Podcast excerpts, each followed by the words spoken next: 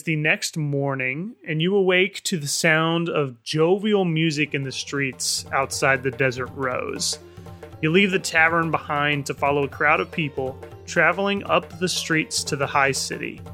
You notice as you approach that the large gold statues of Karsus that were there by the redemption pit has have they've been torn down and they've they're just fallen they've just fallen on the city streets, laying now in just chunks along the sides of the pit.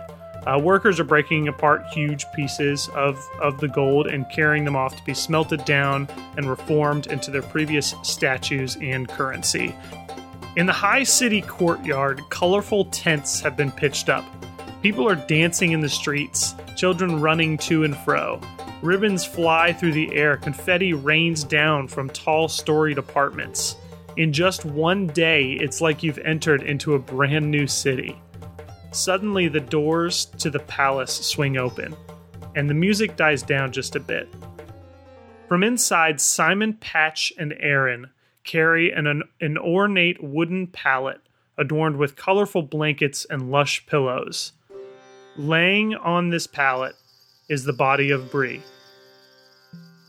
They lower her down to an altar that sits before a grand stage that's been set up in the courtyard. The music dies down but continues to play a soft melody. People of the courtyard all at once bow and then collectively move to two red tents on either side of the stage. They take turns grabbing flowers from tables underneath the tents, placing them amongst the pallet until they overflow across the stage. You recognize these flowers as you hear Aaron speak over the crowd. Namabria, in a desert full of thorns, she is our rose. The crowd lets out an immense cheer and the jovial music resumes. Several members of the crowd spot you and push you to the stage as the rest of the congregation notices you are among them. And you hear them cry out, Speech! Speech! Speech! as they push you on top of the stage. All right, all right, all right. I'm Tug, the strongest and most valiant hero of all the people on the stage. First and foremost, Bree, we miss you. up to the one and only up top. Whoever that, I guess for me it's Dartholomew. Rest strong with uh, Dartholomew. Uh, second, you're welcome for your city back. We haven't gotten to explore too much. We might check it out. We might not. I don't know. Third, was that third? Two, three, third. Um, we're not opposed to gold or whatever. I'm not. Um, fourth, you're welcome. Peace. Stay sweet. If either of you guys got anything to say, you can. We love you. Good night. All right, I'm done.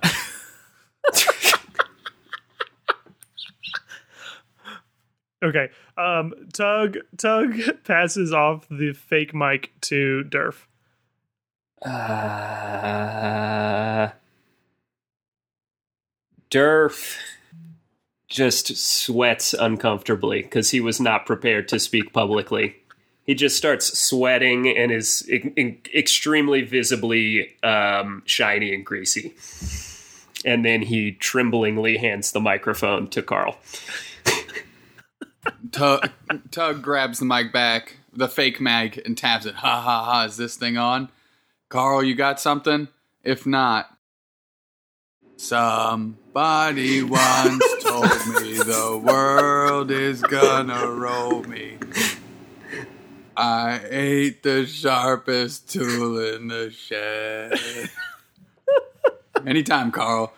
Crickets. She was looking kind of dumb. This is great. I'm just gonna let it go. Finger in her thumb in the shape of an L on her. How much of this do you know? Well, he's not coming in there. You hear from the back of this back of the crowd, "Boo! You suck!" Fuck you. We got you your village back. Your city. It's not even a village, it's a city. This is horse shit. You guys really let me drown out there. Okay. Um, and so as in the middle of this song that you're singing, uh, you hear this loud boom and war drums sound from behind the same doors Bree came from. As you see three guards emerge and they hold Karsus. and he's beaten and he he's bloodied to a pulp. He's got chains that are around his ankles and his hands, and they kick his legs, and he's forced down on his knees to the right of Bree. And he takes one down, one look down to the left at her face, and begins to weep. And the crowd lets out an immense cheer, and this cheer has turned into angry cries for justice. And the music stops completely. And as this happens, Aaron steps in front of the three of you. And in his hands, in both his hands, palm up, he's holding a long, polished black sword with the engraving of a rose branch circling the blade. And he says to you collectively, he says, Finish this. Durf does not believe in capital punishment. That's shocking. Tug Mugbar does. Yeah. People of Korbai, there has been enough death, enough bloodshed. Yes, Karsus is responsible for much, but Bree's purpose, her goal, was to save her brother. And we've done that. He is no longer under the control of the amulet. Killing him, we might as well be killing Bree ourselves. Let him go. Let him leave this city peacefully, never to return, knowing that it is his fault that his sister is dead. Wow. Uh, yeah, I was gonna make you roll a persuasion check, but that was pretty good. Um, so I think the the crowd understands um, the heroism that you showed, so they are willing to listen to you, and they quiet down as you say this, um, and they are convinced that that um, you're right. What you said was right. Bree Bree wanted this. She said in the arena that she wanted to save her brother. So Aaron kind of angrily releases him from his chains and uh, lets you keep this blade, Carl. And he says, Very well. He's your responsibility now. and Karsus kind of collapses in front of you, essentially. So after Aaron drops him in front of me, um, how far are we from like the city gates? You're in the high city, so you're a few districts away. I'm going to pick up Karsus and throw him over my shoulder and start walking towards the city gate. Okay, sweet. Yeah, uh, Durf and Tug follow, and so does a massive crowd. Uh, they follow you down the streets of Korbai, through the high city, through midtown, through the low city to the front um, city gates, where some of the guards there open the open the gate doors. Uh, at the exit to the city, I will uh, drop Karsus, and to him I will say, You are hereby exiled from Korbai. The death of your sister is on your hands. Leave this place, never return. and he looks back at you with these eyes of he's he's saddened by this but he's actually grateful that you spared his life um, and he he nods to you um, as he turns from the city and walks through the desert Sick, let's go party. all right. Um, okay, so you're still in Korbai uh, after all this goes down, and um, I guess is there? Oh, I need to I need to retcon something real quick. You did find in the um, in the arena when you went down to the the vaults where um, you guys saw all that gold and those items and whatnot. You did find your pouch of um, of uh, pocket portals. So I meant to say that in the last episode. I didn't. My bad. There you go. There's a little retcon for you. It happens in D and D. Um, okay, so you're you're in Korbai. Would you guys like to do anything else before moving forward? Choosing what you want to do. I need. I want to go to the Temple of Mishakal for reflection. I'm gonna go find my friend Uh, something name. Oh yeah, let's give him a name. Jamal, you want to give him a name? His name is Thelonious. F- Phil. Okay, Felonious. Perfect. Phil for short. Sure. Okay. Um, all right. Let's start with uh, Carl. So you you head through the city um, back to the Temple District, and at this point, after Karsus is, has been gone, um, the the chain that surrounded the Temple District has been cut, and people are slowly re-entering, cleaning up some of the shattered glass that's on the ground, try, trying to just tidy up the area um, in preparation for the the new statues that are going to come in. Um, you know, uh, removing all the boards from the windows and the doors, just trying to trying to bring that part of the district back into its former glory. I'm going to find my way to the Temple of Mashakal and enter um, and approach the broken statue of Mashakal that I approached previously um, and kneel down. Okay. Yeah, great. So yeah, you kneel down in front of the statue. Um, and uh, yeah, what what would you like to say to Mashakal in this temple? Mashakal, through your grace and illumination, I realize I have made a grave error. In my haste to grow up and become a man, I made an oath that does not represent the man that I am becoming. That oath brings to mind the actions of Karsus while under the influence of the amulet. The thought alone turns my stomach. It is with this in mind that I renounce my previous oath. I wish to be a beacon of light for the people, to be an example of honor, kindness, and courage. Before entering the pit, I named myself Lightbringer. I did not understand my own words. My purpose is not to mete out justice and decide people's fate through violence. My purpose is to bring enlightenment, love, and compassion to the people, to the world. With this in mind, I, Carl Withake, bind myself to the ancients through oath. Mashakal, guide my heart, my head, my feet, and my hand. Hold me in your embrace, and let me bask in your light. So, with renouncing my oath of treachery and swearing a new oath to the ancients, uh, I feel this really fits more in line with how I envision Carl. Yep. Yeah. Um, kind of like the listener, I am also getting to know Carl. Um, I don't really have. I didn't have a plan when we started, um, because obviously I'd never done this before, and so the more we play, the more I feel like I am Carl or I am, you know, becoming Carl. right. Right. Um, and so the tenets of the Oath of the Ancient really speak to me personally and the way I want to develop Carl moving forward. And so that is why I decided to change. Sweet. Okay. And I get some pretty sweet spells uh, coming up the line. So hopefully those will be useful. Um, I never really used any of the spells from the Oath of Treachery, anyways.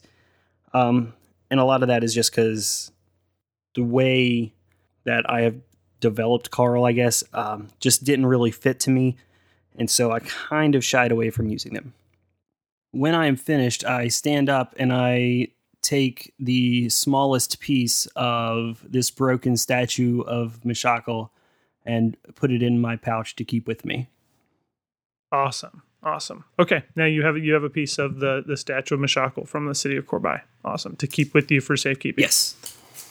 All right, let's um let's move over to Durf, who is looking around Lowtown for uh, Felonious, his little theft buddy.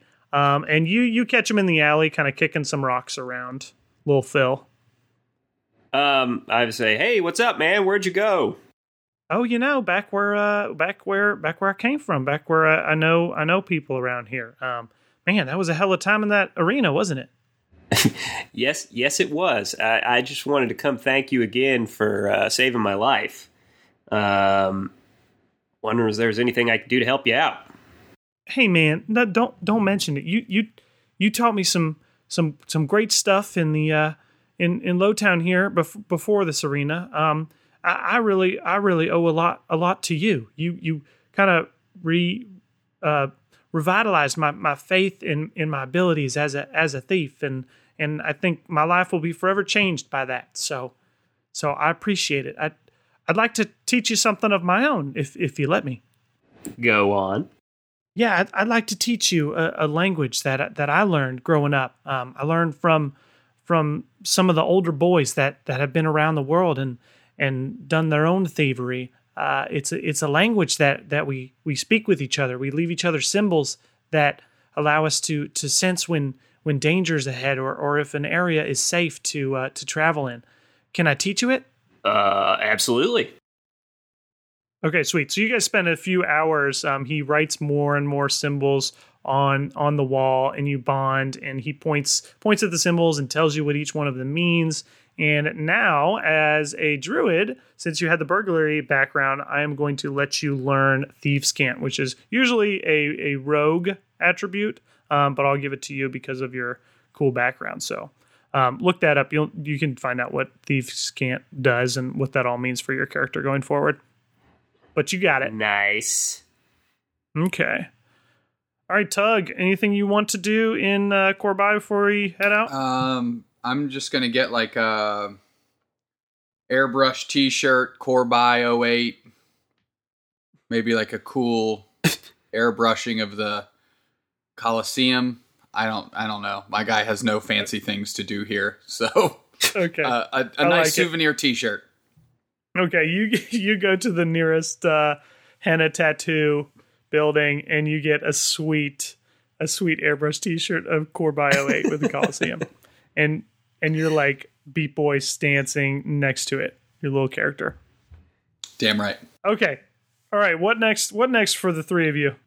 I think we need to head back to the tower and report on what has happened. I Yep. still have the amulet, by the way. The, the Right, I'm MacGuffin. wearing Right, of the course. MacGuffin. The MacGuffin. Okay, all right. You drop a you drop a pocket portal that you got from from the arena, and you guys are back in your room at the tower after a little portal ride. I guess we got to go report to uh, The Archmage. Yep. yeah, the Grand Wizard or whatever. You're gonna go straight there. Yeah, might as well. Okay. Unless you guys want to hit up the food court first. I think we should hit up the Archmage first. What does Then Eugene want to do? What does Eugene want to do? Eugene, what do you want to do? Yeah. What's that? What What do I want to Yep. do? Fuck more falafel, duh. Um, all right, let's go to the food court and get some falafel. All right. All right. You guys head up to uh before the Archmage, before telling him about this, you know, super magical, super powerful amulet that you have, you guys decide to go to the food court and you hit up the falafel uh Farah's what did I say it was? Farah's falafel station. Um get some get some good old falafel. And while you're there, let's um why don't we check out the brewery since you are there. Now, Durf and Carl, you guys have zero gold, correct? Yes. Yes. Okay.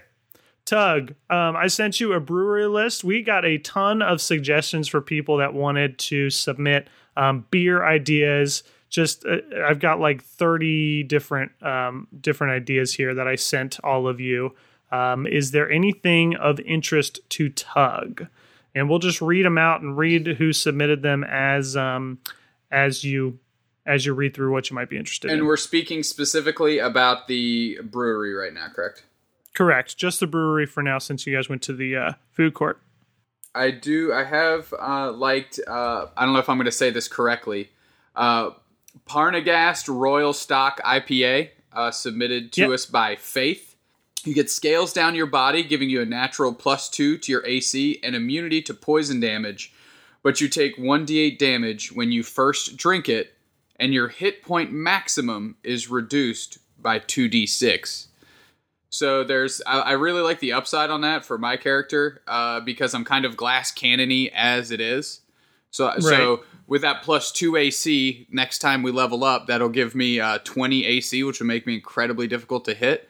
So I think that's a pretty decent trade off for the loss of uh, HP there. So that one was pretty exciting. Um, I thought that was very interesting. Yeah, sure. That's uh that's forty gold pieces if you want to snag one of those. Um, so I'm You have like nine k at this point, right? uh, You stole all yeah, that like 9200, I think is what I'm at. Right. Of course, uh, I'm going to pick up another Belrog Grog, uh, as we all know. Okay. That served me fairly well. That was originally submitted by Dane, and just uh, uh, to recap, that gives you one d six extra damage on each attack, and your intelligence goes down by two. Correct. And uh, another one that I really like uh, that will go actually fairly well in conjunction with um, Parnagast Royal Stock IPA submitted by Faith is the uh, Sylvan Imperial Stout. And it's gained 3d6 HP, but roll with disadvantage on my next attack or skill check. Nice, nice. So, uh, you know, that's another thing. You know, I have a pretty high uh, ability to hit. So I'm going to pick up one of those as well. Okay, cool. Um, yeah. So, so again, one uh, when you drink one of these beers, just know that it is an action in combat. So you would be going at least one action without that extra ability. But um, yeah, so we got a we got a ton of different. Um, I'll just read some of these off just because I really like some of them. Um, we have uh, Ghostly Gose? yeah, uh, by Captain Amazing 7, um, which your body becomes blurry to all enemies for 1d4 rounds. Each attack against you is done with disadvantage and a negative 2 to hit. Any damage they take during this time is doubled. I thought that sounded really badass. Um, and then we have some Witch's Brew, which actually does different by uh, submitted by Toradin, who um, this this beer grants resistance to different spells that target you and require a will save for the next hour. Um, we have here Call of Odin submitted by Faith as well, which is a heavy mead brewed atop the peaks of Ysgard. You have immunity to cold damage for 1d10 hours and you have advantage on constitution saving throws, but these rolls have a negative 3 to them. Um, one more, let's see, one more that I really liked. Uh, Iron Monk Black Ale. I'm surprised you didn't go for this one, Doug. Dylan six ninety six submitted this. It's an ale as black as tar that increases unarmed attacks by one hit die. However, you are extremely drunk and take a negative two to hit. Yeah, so it's I, I strictly didn't read that one. I didn't see that one at all. I will also get one of those. You're gonna get one of Yeah, those. for okay, sure. yeah. It's it's negative two to hit, so it's harder to hit, but you do add another hit die to each of your um, unarmed attacks, essentially doubling it. But you have to hit in order for that to that to kick in. Okay, sweet. Um, any interest in the other two for Tug to maybe pay for some beers if you'd like? Maybe not. I mean, they can take a look, and I'll see what I can do for them. What was the Sylvan Stout? Tens. The Sylvan Stout is the plus 3d6 HP, but disadvantage on your next attacker skill check. Interesting. It's like a it's like a, a health potion, but also has a negative effect But it's like a really big health potion, right? Right, 3d6 as opposed to 2d4 plus 2. All right. Carl's favorite by far is the Jack Jameson Jaeger juice submitted by Emery. Okay. Gives you temporary 10 hit points extra, plus 4 strength and constitution for one hour, but you can't see anything beyond 30 feet or run unless it's a charge attempt, and you scream everything. Oh yeah, that one's hilarious. That one is going to be great. Uh, so that's 50 gold pieces. Tug, what do you think about giving? Fine. Woo. okay. You toss Carl 50 gold pieces and he buys a Jack Jameson Jaeger juice, Jaeger juice by Emery. Exploding offer, Durf. Hurry up. Okay. What about a Cthulhu? Oh, another one I really liked was oh, I guess I submitted this one, but whatever. I liked it. That's why I submitted it. Uh, it was called Backspace Barley Wine, and you regain health equal to the dice from the attack that hit you last. So if someone hits you with like 2d10 um, and you're still alive, you can drink this on your action and regain. You roll that dice. You roll 2d10 to regain that health. oh, that's pretty dope. That is sweet. Interesting. Every, everything a is with, like- interesting. Interesting. It would be interesting to the man with no money. We could get a decision. we can Yeah, move on. yeah. I'll have one of everything, please. Okay, we're done here. To the fishery. um, how about a Rogue's Porter? That's what I would like. Okay, Rogue's Porter was submitted by Captain Amazing 7. You get a plus 2 bonus on stealth and deception checks, uh, but you get a minus 4 penalty on intimidation and persuasion checks, and this lasts for one hour. Sure. All right, that's 20 gold pieces. So, so Tug, you're so kind. You give 50 gold pieces to Carl, 20 gold pieces to Durf, and they buy at least one beer that they that they want. That's probably 200 gold, right? It's 70. I mean, with the ones I bought as well. Oh, right. Yeah, yeah. Probably rounding up. There's a tip in there somewhere. Flat 200. Yeah, you give it to nice. To Ricketts McGivens. All right. Um, thank you, Ricketts. Thanks, Ricketts. Uh, You're welcome. You guys want to go see the the grand David Blaine character? Yeah, the Grand Poobah. Okay. Let's do it. Grand Wizard. Mind free, Okay. Criss Angel. so you point your golden um, wand at a nearby wall, and a big archway to the Archmage's quarters opens up, and you you go through, and you see him standing there in his normal s- position behind the pool of remembrance. Hey, old man. Like, hey man, are you just stand there all the time, like all day, every day? Valid question. I I am very com- contemplative. That doesn't even sound like a word. I, I keep the books of the tower in my desk. I, I have this is my office. All, all right, big speech. Um, we got. We got another MacGuffin. Uh, it's it's on a shoelace. It's a wooden block on a shoelace. Here it is. Excellent. I'm wearing it. I could have made one of these and saved us a lot of trouble, but alas, here it is. Excellent. Place it in the pool of remembrance. Um, no. Well, I know. I know. Carl put the last one in there, which I was completely against. If you recall that episode, so I don't feel too awful wearing it. It doesn't burn my skin as much anymore. So maybe I hold on to it. Like, what if it powers me up and makes me super strong? I you it, that hasn't happened with the other. It Yeah, we don't know because It's it's been in a this jar of works. Vaseline that you've kept in your office alone. These items are passed down from the gods.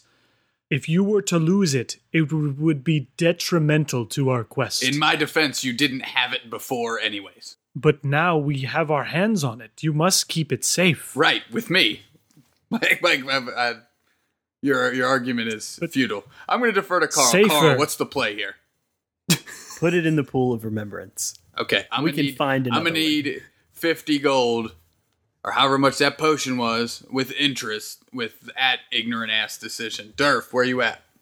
I, I think you should probably put the uh, the thingamajigger in the uh, the puddle. Fine. fine, fine, whatever. This is this is a fucking disaster.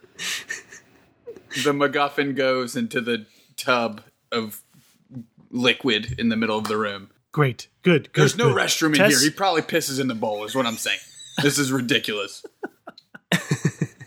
Te- Tess Tess is still working on on finding the the the next um the next totem of the priest of Pelor. Uh, you should you should go see her. She she you either hangs out at the fishery or or the Hall of Knowledge. I'm going to the fishery. Fishery it is. All right.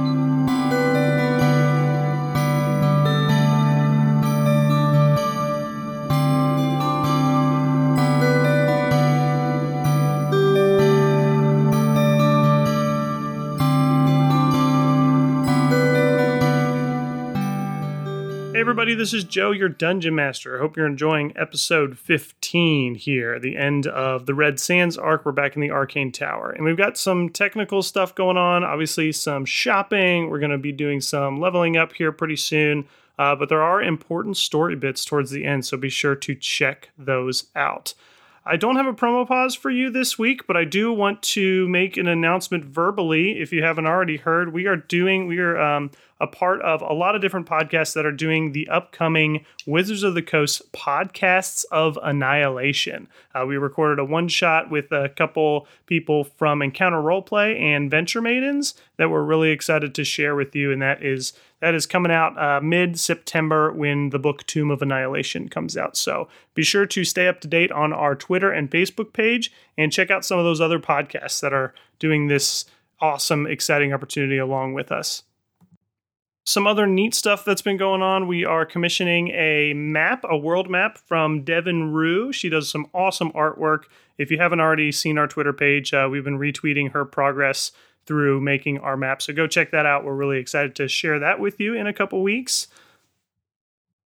And as always, we want to give a very special shout out to our top level patrons that make things like that possible. Um, these people donate $15 or more a month to our show, which is an inc- incredible amount of money. And thank you guys so much for doing that. They get access to all the music you hear in the show, and an upcoming NPC from the show will be named after them.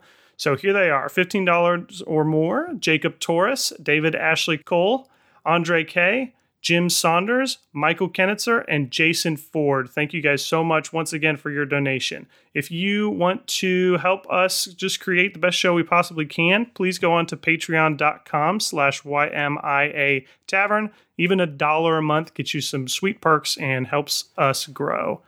Uh, speaking of uh, YMIA Tavern, that's our Twitter handle. You can find us on Facebook, on Instagram, on Reddit, at all those, all that um, using that handle for all those different social media places. Uh, head to our Reddit page, reddit.com slash r slash YMIA tavern to submit your own fishery and brewery ideas or just to talk to other fans of the show about the episodes as they come out finally, one last thing I want to talk about. Um, next Monday, that's August the 28th at 9:30 p.m. Eastern Standard Time, we are doing a live Q&A episode on Twitch. You'll be able to see our beautiful faces. We'll be answering questions that we've already gotten from Reddit. Um, email, and we'll also be taking some new questions if you want to hop in the chat and ask something of the crew. So be sure to tune in on Twitch uh, and subscribe to our channel at You Meet in a Tavern, Y-M-I-A Tavern, and that's eight. That's uh, nine thirty p.m. Eastern Standard Time, Monday, August twenty eighth. All right, that's enough from me, guys. Um, enjoy the rest of episode 15. Don't forget to listen to it all, and we will see you in about two weeks. See you guys.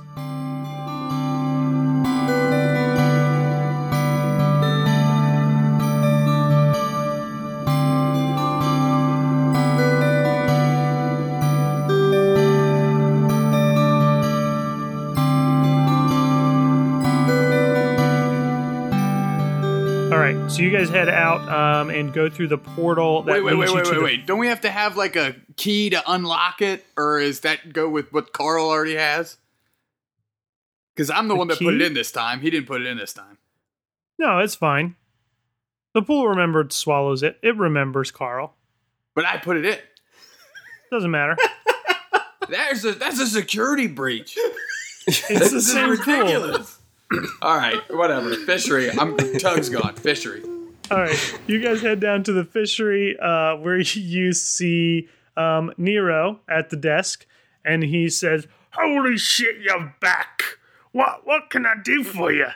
Well, I'm gonna go ahead and save you some breath. These guys don't have a fucking dime. I, on the other hand, I put some work in while we were gone. I got a lot of money to spend.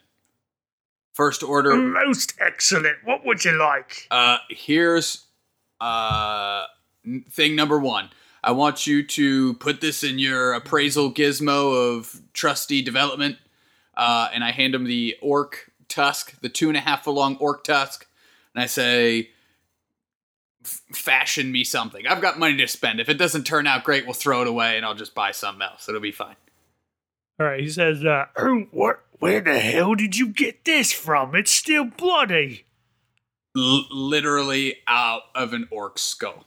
He he uh, he places it behind the desk uh, in the synthesizer, and it goes through all the usual motions. You hear a clink in uh, in a glass jar, and he sticks it in this steamy vat of water, where it comes up, and you see, um, and you give him 500 gold pieces for this, by the way, BTW. Um, you see coming out of this steamy water this two foot long rod of smooth bone and it's got a ruby inlaid in the center of it a big bright red shiny ruby. Um, and and nero tells you that if you move your finger along this ruby the ruby will glow red and the rod will stay completely in place no matter where it is whether it's in midair or not. It will become immovable for any force under 2000 pounds That's pretty dope. Good looking out. One bone rod. What else can I do for you? All right, I've got so much stuff I want to buy. Hold on, hold on. I'm typing up bone rod. All right, so I see you have some pretty excellent stuff here. Um, something I definitely am going with though is uh, the ink of the beast. Nice. Okay. Yeah, this is cool. So this we explained this before, but I'll explain it again. This is four thousand gold pieces for a monk. Um, you get a bottle of ink that you can get tattooed on your body uh, as a tiger, a dragon, or a monkey. And the tiger lets you spend one ki point to reroll an initiative, or spend one ki point for plus five damage on any round. If you get the dragon tattooed on you, every fatal blow you deliver a creature, you get to roll a d20. And if it's 10 plus, you regain one hit point. So if your punch kills a creature, uh, you roll a dice. If it's 10 or more, you regain a ki point. Or the monkey, which lets you spend one ki point to auto succeed any acrobatic or athletic check. So you're going to take this ink, um, and Nero can tattoo it on your body right now. So which one would you like? The tiger, the dragon, or the monkey? This is tough. This is tough. Um, I at first I think I wanted the tiger, but I actually think it's like the least conducive to growth over time. I think the the monkey auto succeed for one ki point sounds insane. Yeah. Um. Okay. So I am. I think I'm going to go with the monk. Now, can I double up? Can I get like another vial of ink and get another one? Uh, for another four thousand gold pieces. Right, sure. right, right. But that is an option available to my character. Should Um, probably buy that for one of us. you know what? No, that would probably make you too OP. I'm going to say he only has one in stock. Sorry. Okay. Uh, da, da, da, da. All right. I'm I'm still gonna go with the monkey. I think that is such a strong, especially for athletic, which is based on strength, which I don't have any of. I think that could be useful. So I'm gonna go ink of the beast, monkey form. Okay. And uh, Nero says, uh, okay, where you want it? Um, I would like the uh, monkey from Super Troopers on my ass. Thank you. Left cheek, right cheek. Left. Okay, he does it. He just tattoos a monkey on your left left ass cheek. Okay, sweet. Um, anything else there, Tug? You got some money left over still, I think. Anything you might want to share with the group? Apparently everybody there's hold on there was a badass like rod or something like i just want to be dual rodding here a movable rod that's essentially what i just got right Yeah. um what was the one that had like kind of like a grappling hook thing going through it Ah, yes, the cable call. This one. The cable call is 500 gold pieces, and this is a small white rod with a green button. Pointing it at any flat surface, a cable shoots straight out, perpendicular to the surface's plane. The cable is 50 feet long and immediately latches onto the first object it contacts, pulling it back. If the object is pulled more than 30 feet, it takes 2d6 bludgeoning damage. If the object is fixed, the cable pulls taut until released by the button. Can be used once per short rest. that sounds amazing question is that considered a ranged attack for durf or excuse me for tug Um, it would, yeah, it's kind of like a get over here kind of thing. right because i feel like hitting somebody with that and following up with the strength of a thousand suns in my right fist could do a lot of Yeah, damage. yeah, yeah. you can use that once per short rest, so that's like a, a Perfect. Once, yep, I'll, I'll get the cable call. that's another 500 gold pieces. Nice. Anything that uh, Carl and Durf that you guys were interested in? Yeah, I'm looking at healing help right now. Ooh. Casting a healing spell heals you an extra 1d6 HP, even if you're not targeting yourself. I mean, that's pretty. I was thinking about the hypnotic lure, which is only twice as expensive. a pearl like lure that can be used while fishing or worn as an earring. When activated, wild animals and hunter will be drawn to it. Yes, that'll be much more helpful than extra healing. Clearly. So the hypnotic lure was submitted by Dr. Chubb. So we got a lot more sub- submissions for items as well. This is 2,000 gold pieces. It's a pearl-like lure that can be used while fishing or worn as an earring. When activated, wild animals in a 100-foot radius will be drawn to it. As long as an animal is in visual range of it, they take a minus two to perception and constitution checks and are treated as friendly until attacked or damaged. and this lasts five minutes. Dude, you should buy that. For you. Um, so th- that's what you want, Tins? Is the Yeah, Tug. the frickin' Eye of Tunis? Like that doesn't even like does that? No, that's not even what you read. Which also word. does Maybe I don't need. I guess I already do that. Yeah, you don't really need that. The Aya Tunis was submitted by Devil's Cut 85. This is an ancient amulet worn around the neck. When the wearer swipes their finger across the front of the amulet, its face shines brightly and a melody is played directly into the mind of the wearer, granting you one instance of inspiration um, once per short rest. So uh, if inspiration means you get to re-roll um, any attack, check, or save. Okay, so let, let's rewind a bit. Carl, do you want the healing help? I think we should I think you should get that for Dur. Durf, do you want? Are you going to use the healing help thing? Sure. What is it? Like physically? just means you it's a little pendant that's got a cross on it um, that you wear and anytime you cast a healing spell it heals you for an extra 1d6 Yeah, I just I meant physically. So a pendant with a cross on it. Got it. Even if you're healing Carl or Tug, you still get to heal yourself for a 1d6. 1d6 every Got time it. Yep. And Okay, so we'll get a healing help. So I'm down to three thousand gold. I just want a miscellaneous item. Durf, that goes to you. You you want me to roll? want, I'm going to okay. craft an item. Before we go that, I just had an epiphany, which might be the sickest shit of all time. okay if I use my cable call after I establish my bone rod, can somebody fucking die? Like get cut in half by the immovable rod? uh, Because that sounds insanity. no it, it would take 2d6 bludgeoning damage if you're pulling it 30 feet towards the immovable rod I know that, but add the fact that they're it's an immovable rod. it's a little bit stronger than my right fist. right but your cable call is not the strongest thing on earth so it would just break pulling someone past the immovable rod see what i'm saying Would it break? It wouldn't break. It would just release. past my fist. It would release. Okay. All right. So you want a random object. So let's uh let's uh let's go with um Carl, what do you want to put in uh, the synthesizer? Uh, the piece of the broken statue of Mashakal. Ooh. Oh damn, son! All right, um, You Nero. get like the master sword or some Right? shit. That's what I'm hoping Nero. Um, oh, by the way, Carl, while we're here, I guess, and explaining items, um, the the sh- the um, sword that Aaron gave you uh, to cut off uh, Karsus's head that you kept is actually a pretty badass sword. So let me explain um, what this does real quick. It's called the White Thorn. Even though it's got a black blade, and this was submitted, it's on our Reddit page um, under our I'll, I'll read it, but um, it's on our Reddit page under the um, submitted items, fishery shop items. This is by submitted by someone named DNA Changer, and it's called the White Thorn. Um, and it is a black metal blade with an engraving of a rose branch that winds around the sword and has a rosebud at top.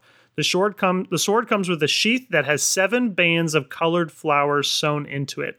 The colors range from red through purple.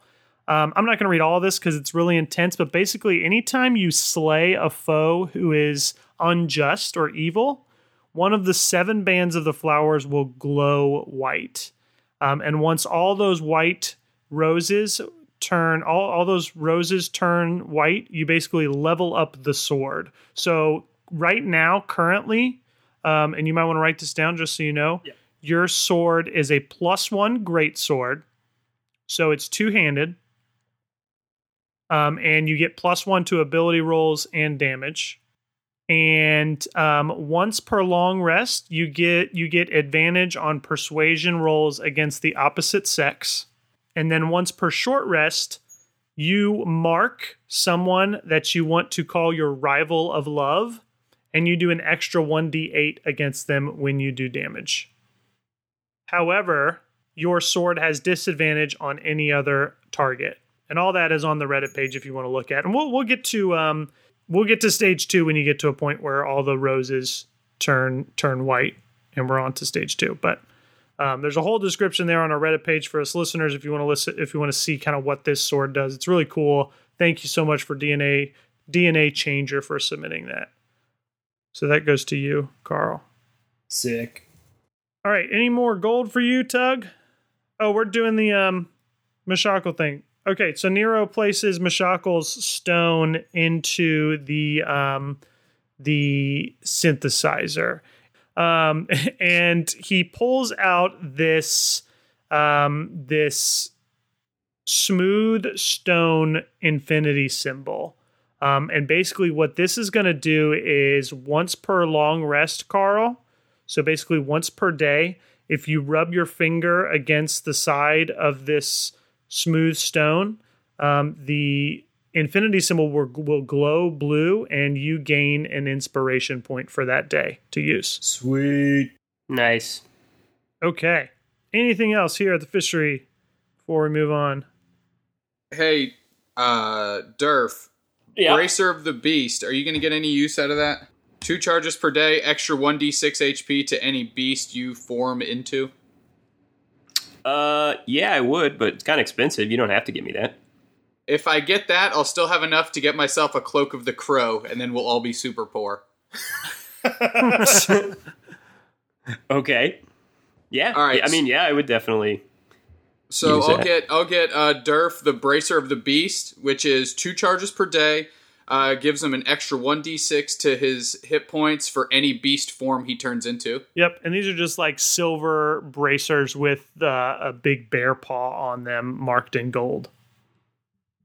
All right. And then uh, I will spend my last thou on a Cloak of the Crow, which gives me plus one to my wisdom score and dark vision for 60 feet. Excellent. And Yeah. wisdom, wisdom is the second most important uh, ability for monks, so that'll help boost my stuff a little bit. Yep. bit. So that's to your score, not your modifier. And this was submitted by DNA Changer again. Um, and this is just like a pitch black, sleek um, cloak that uh, that is attached to to your neck um, and comes down and has a little hood on top. And Perfect. Nero fits it to your tiny body. Excellent. Let me go ahead and update my gold to zero. so that will be so my wisdom is 14, it'll bump it up to 15, correct? Correct. So you still have the same modifier, but Right, but it just makes it easier later on to uh Yep. to get that bumped up here. you got it. so you got it. of the crow. All right, now that you guys are stacked with items, um, which is pretty awesome, let's uh, let's level you up. So it's been a while since we leveled up. We're gonna bump up two levels here. So you guys are gonna go from level four to level six. And Yep, whatever you get for five and six, um, let me know who's ready. Anybody ready to go first? Yeah, I'm good. Carl, why don't you tell us tell us what you're gonna do? I'm just going to stick leveling Paladin. Uh, fifth level, I get an extra attack, and I get two second level spell slots. And then level six, I get Aura of Protection, which is super sweet. Uh, whenever I or a friendly creature within 10 feet must make a saving throw, the creature gains bonus to the saving throw equal to my Charisma modifier. Okay, awesome. Yeah, awesome. Okay, and then uh, why don't we roll? You got to roll your health too. So you're going to roll um, your hit die and add your Constitution modifier to that.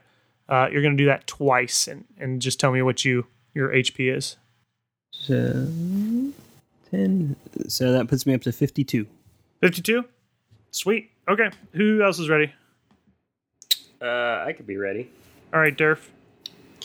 Um, so I level up. When I level up to five, I get an extra spell slot. Uh, or well, no, sorry, I get to add third level spells, uh, among which is conjure beasts, which is important because um, at level six, my unearthed arcana circle of the shepherds um, allows me to use summon beasts, and any beasts I summon get um, plus two HP for each hit die I have. Nice, which will Um, be six hit dice. So automatically plus 12 HP to any beasts I summon. Awesome. And that spell's awesome.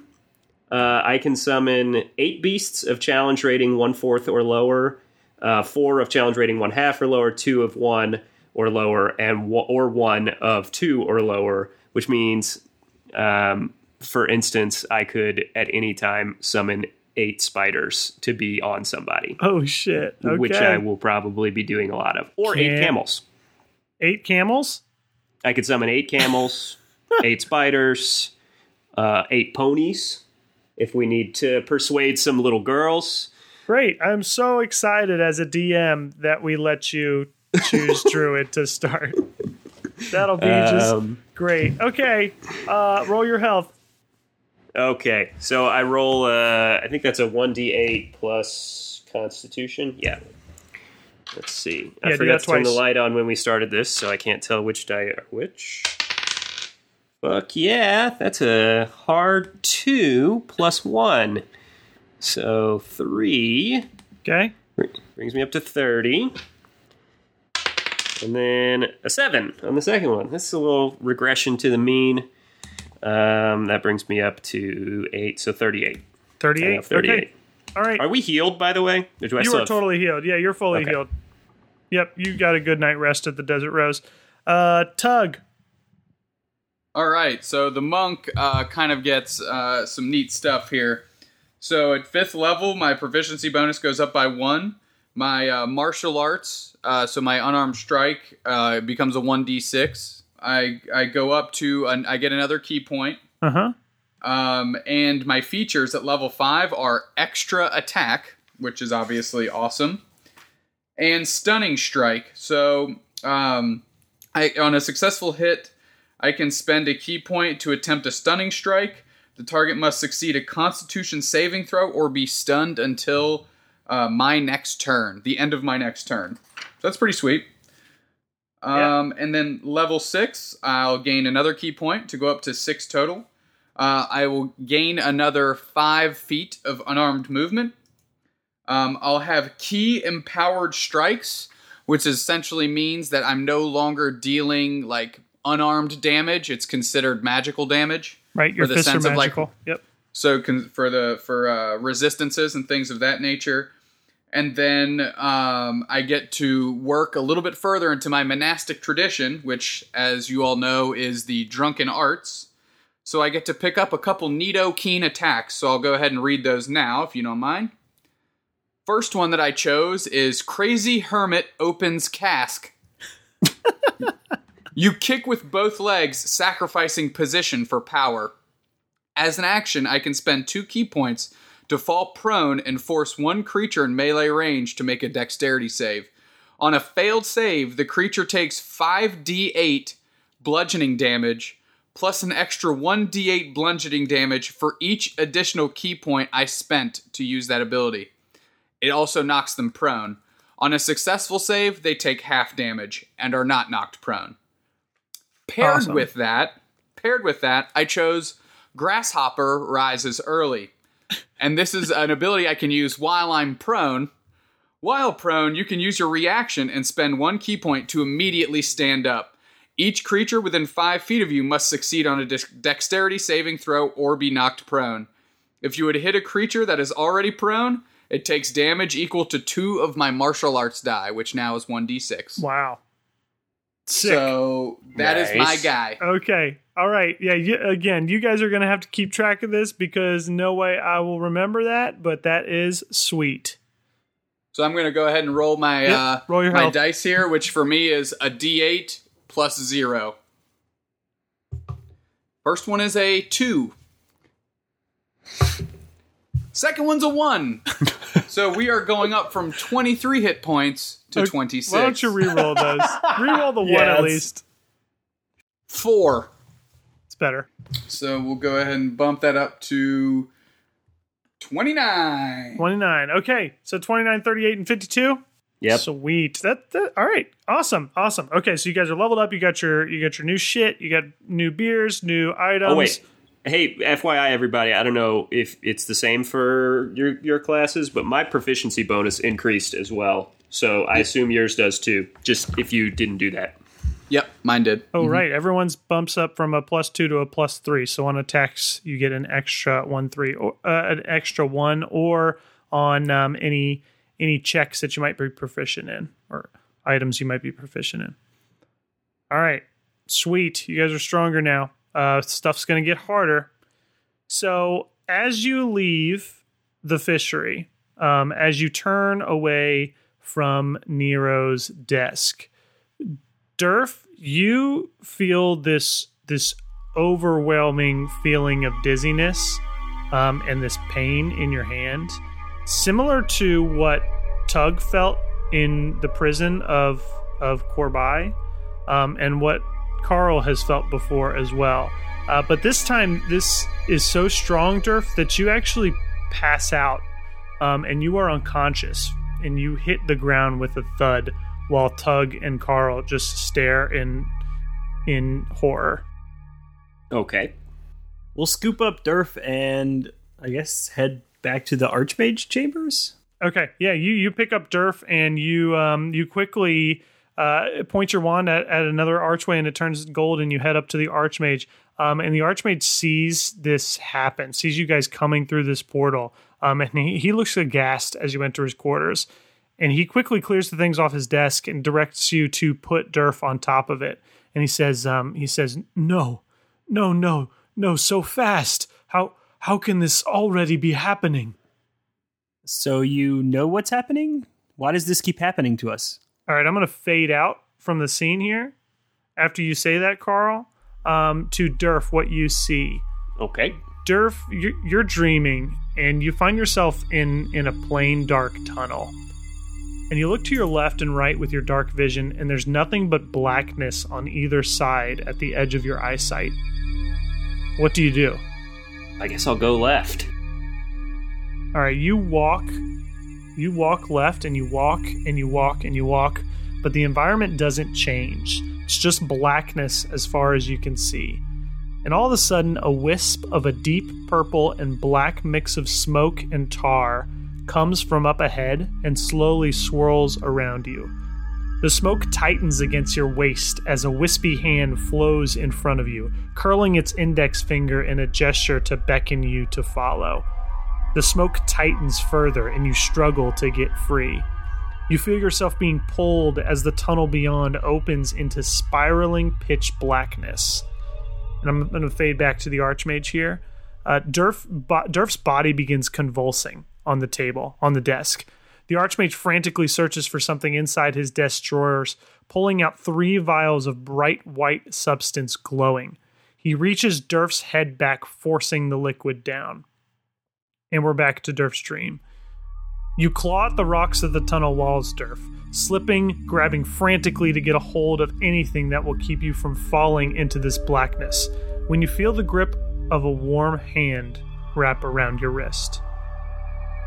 You feel yourself being pulled in both directions now and jerk your head backwards to come face to face with a man that looks incredibly familiar.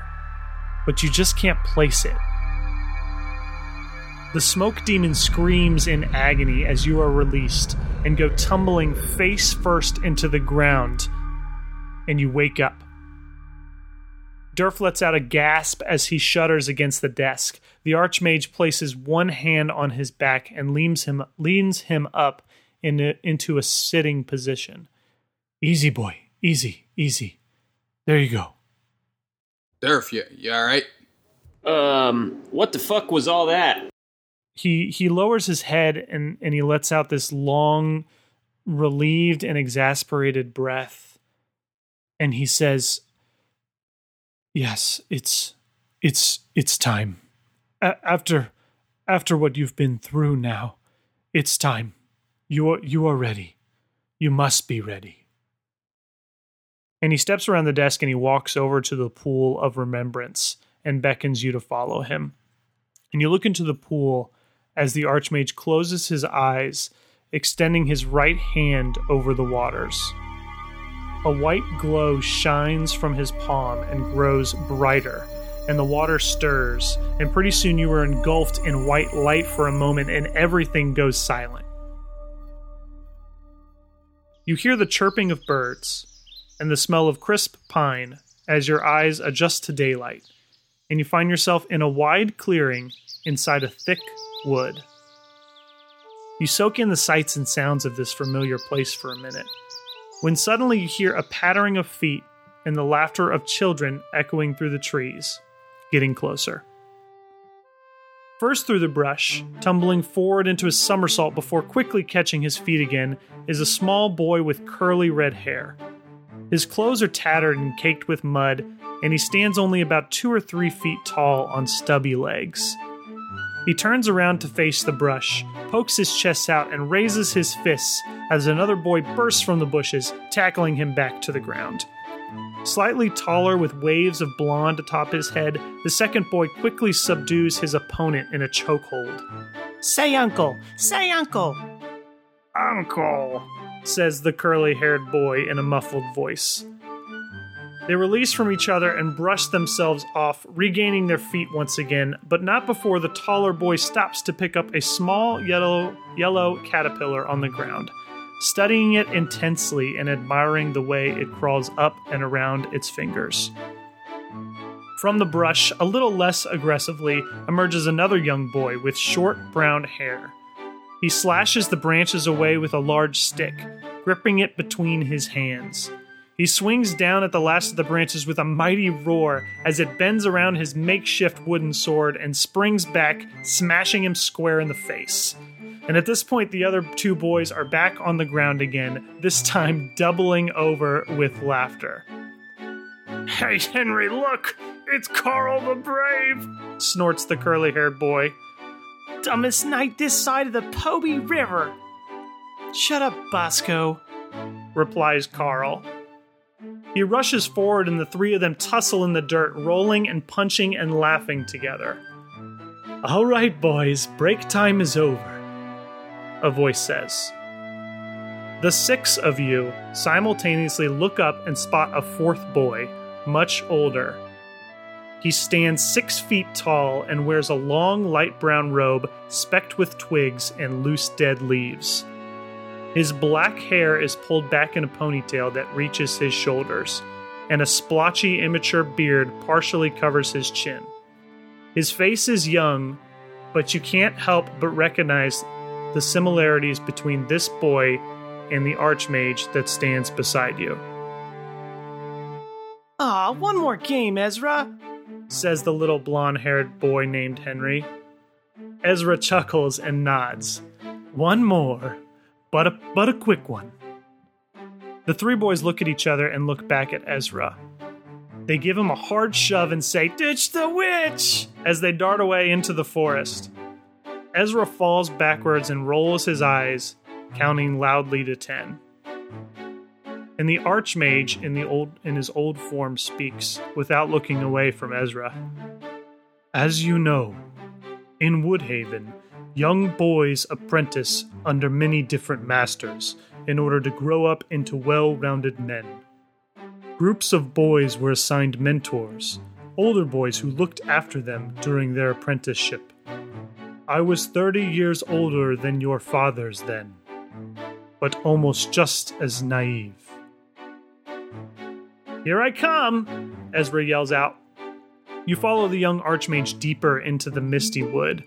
The canopy grows thicker, and your steps become more careful as you avoid low hanging branches and thick roots that protrude from the ground. After a long while, Ezra stops at the base of a wide hill that creeps up sharply, covered in a smattering of black dirt, thick green moss, and small twisted trees.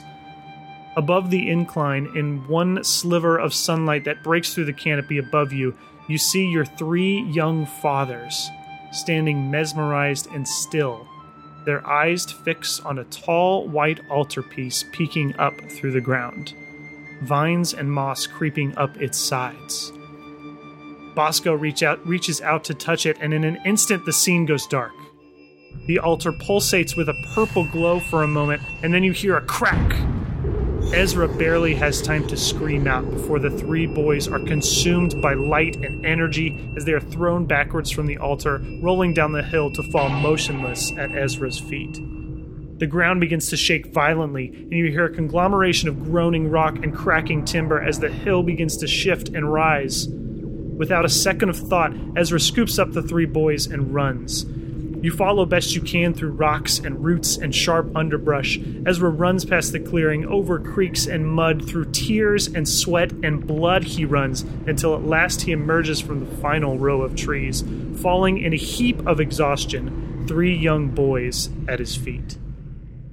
He weeps and curses into his fists, but his cries are cut short by three sharp gasps of breath and a tight grip on his ankles. Little Carl is the first to speak. What? What happened? The scene fades to black as the Archmage speaks. It would be a long while before I told your fathers the truth of that day, mostly because I could not bear it myself.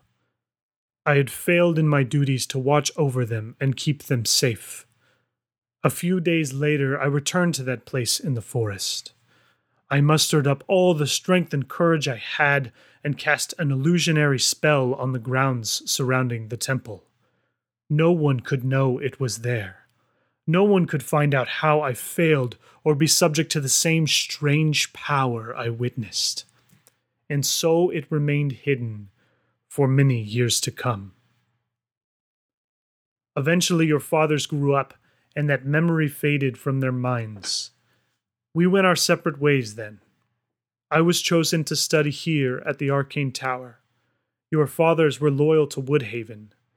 They stayed and made a life for themselves, always remaining friends. They grew older and met beautiful young women by the time I returned to visit my old friends.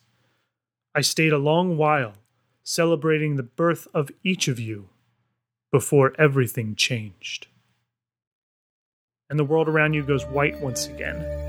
And as your surroundings come into view, you find yourself at night in a small wooden hut built inside of a great tree. In the corner of this candlelit room stands an elven woman holding a small child swaddled tightly to her chest. You follow her eyes to the opposite end of the room where a robed Ezra stands over a sickly, blond haired man. His eyes are a faded gray, and sweat pours from his forehead as Ezra examines him. He lifts the man's hand up to the candlelit, candlelight, and you see a single black line burned into the center of his palm. At the touch of this mark, the man's eyes turn to a solid black. He begins convulsing, screaming at Ezra in a fit of rage as spit and blood and black smoke and tar fly from his foaming mouth. The woman turns away, gripping her child even tighter as the baby screams. Ezra does all that he can do to contain the man before finally the rage subsides, and what little color he had left drains from his skin, leaving him motionless, gray, and gone from this world. The scene fades again, and now you find yourself in another small house, a little more run down than the last. A stench hangs in the air as you walk down a dusty hallway. A short halfling female charges past and through you, sobbing, clutching a small boy no bigger than a puppy across her chest. You turn to watch her pass and see the small boy peeking over his mother's shoulders, eyes welling up with tears.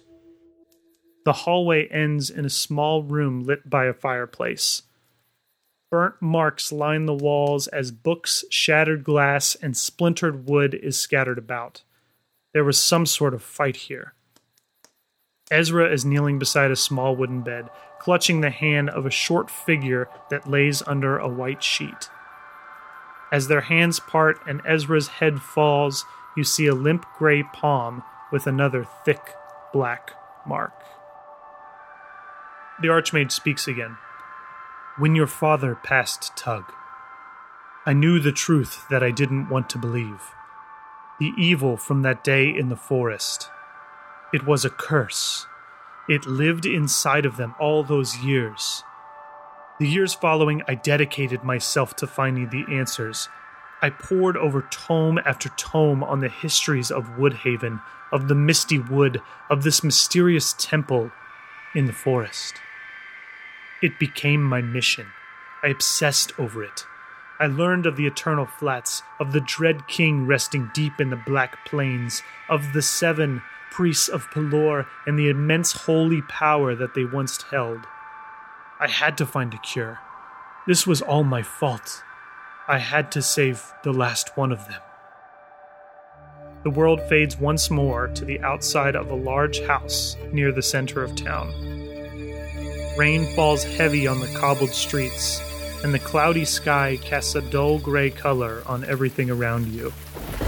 A human woman stands facing the front door, holding the hand of a young boy no older than five or six who leans against her legs. The door opens and Ezra emerges, shaking his hand with the look of defeat in his eyes. He rushes forward to embrace the woman as she collapses in his arms. The young boy looks over his shoulder and for a moment seems to see straight through you as the scene fades from view. I had failed them. I put them in danger after all these years. I couldn't get them out of it. Before he died, Carl, your father made me promise one thing that I would look over you, all three of you, their sons. Eventually, your mother adopted Jill, and I swore to myself I would protect her as well. Things have gone just so horribly wrong. I've been watching you since you were children, from a distance. Throughout the years, I continued to search for answers. I increased my efforts here at the Arcane Tower, creating a faction of skilled wizards I sent out into the world in search of the totems, under the guise of, of magical item research. My efforts were fruitless, but still I persisted. As you grew older, my biggest fear became realized. Up until recently, the symptoms have been barely noticeable a sudden burst of anger or lapse in judgment, an itch, a tone in voice, things a normal person would brush off as teenaged angst. And now, I know it even more than I did. Your hands. You have inherited your father's curse. Upon learning this, my efforts doubled. I became desperate. I couldn't let you succumb to the same fate your fathers did so I resorted to the last place I ever wanted to go the source of all of this. I needed to know what was in that temple, it was my last resort. I sent down two of my best philosophers to lift the illusion in the misty wood and return with whatever they could find. I instructed them for years and years in preparation, teaching the defense against evil magics until I knew they were ready. The events that followed you know all too well. And so we are brought to this day. The marks on your hands, they've changed. They react to the totems, burning and resisting their power. You've felt it, you've seen it yourself. The power of Pelor that emanates from them is fighting the evil that sleeps somewhere inside of you. You are dying Tug, Durf, Carl. And at a faster rate than even your father's. I'm not sure how much time you have left. Do you understand now the kind of situation we are in? These items hold the key to lifting this curse and ridding the world of the Dread King, and you are the only ones that can control them. Yeah. Um. so tell me about my dad a little bit. like, that seems. I totally missed two things. One, we need to have a chat so I can learn a little bit more about my dad. Number one. Number two, um, why didn't you just lead with that story? that would have given that would have give given old Tug Mugbar a lot of context. I would have been I would have dumped jumped into the Vaseline tub both hands with the MacGuffin. Um, that's neither here nor there. I'm kind of I'm kind of rattled mentally, physically. I'm tired. I I I was afraid. I I I, I knew you had to be ready. I knew you had to experience this power for yourselves, and you and you have. I it when Durf fell just now. I it sparked something in me that told me you you have to know now before it's too late. Strong play. Strong play. Um, okay, so what's the move? We've got a story. Durf, hold on, Durf, how you feeling? Good? Knees a little weak? You got to throw up or something? Uh, I'll be honest, I'm not thrilled. Um, I'd rather be not dying Retweet. than dying. D- d- does Tess know all that shit you just told us? She does not. No. You cannot tell her. oh, can't I? Okay, I won't. That sounds like a job for it. Da da da da. Eugene.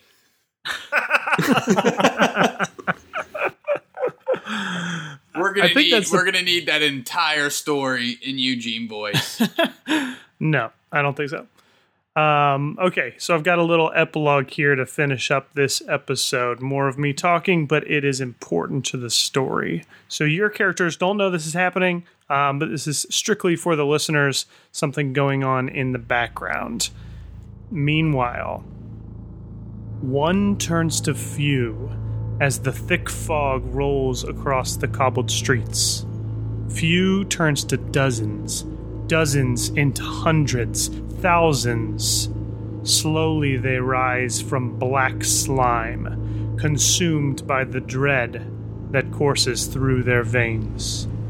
Nothing but shells of their former selves. Men, women, children, they turn their gaze towards the forest and step by slow step make their way through the darkness with a single thought in their mind feed the master. Somewhere in the dark, a gray mountain rises and falls with each breath a little easier than the last. Somewhere in the dark, a little girl opens her eyes.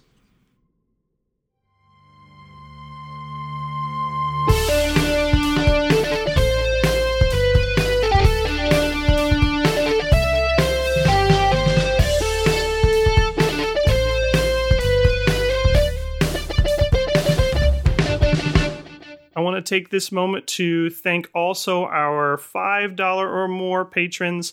Um, thank you guys so much for your support for the show. That's Nick Vukilik. I think I said that right. I hope I said that right. If not, you can yell at me. Vitaly Vasolyuk, Austin Alba, David Ginsberg of the Tales from the Fandom podcast, Connor Breeden, Joe Quickle of the Dad D&D podcast, Justin Jimenez, Kevin McCluskey, and Adam Hoffling. You guys rock. Once again, if you want to uh, help us grow and help support our show, even a dollar a month helps, go to patreon.com slash YMIA Tavern. Thank you.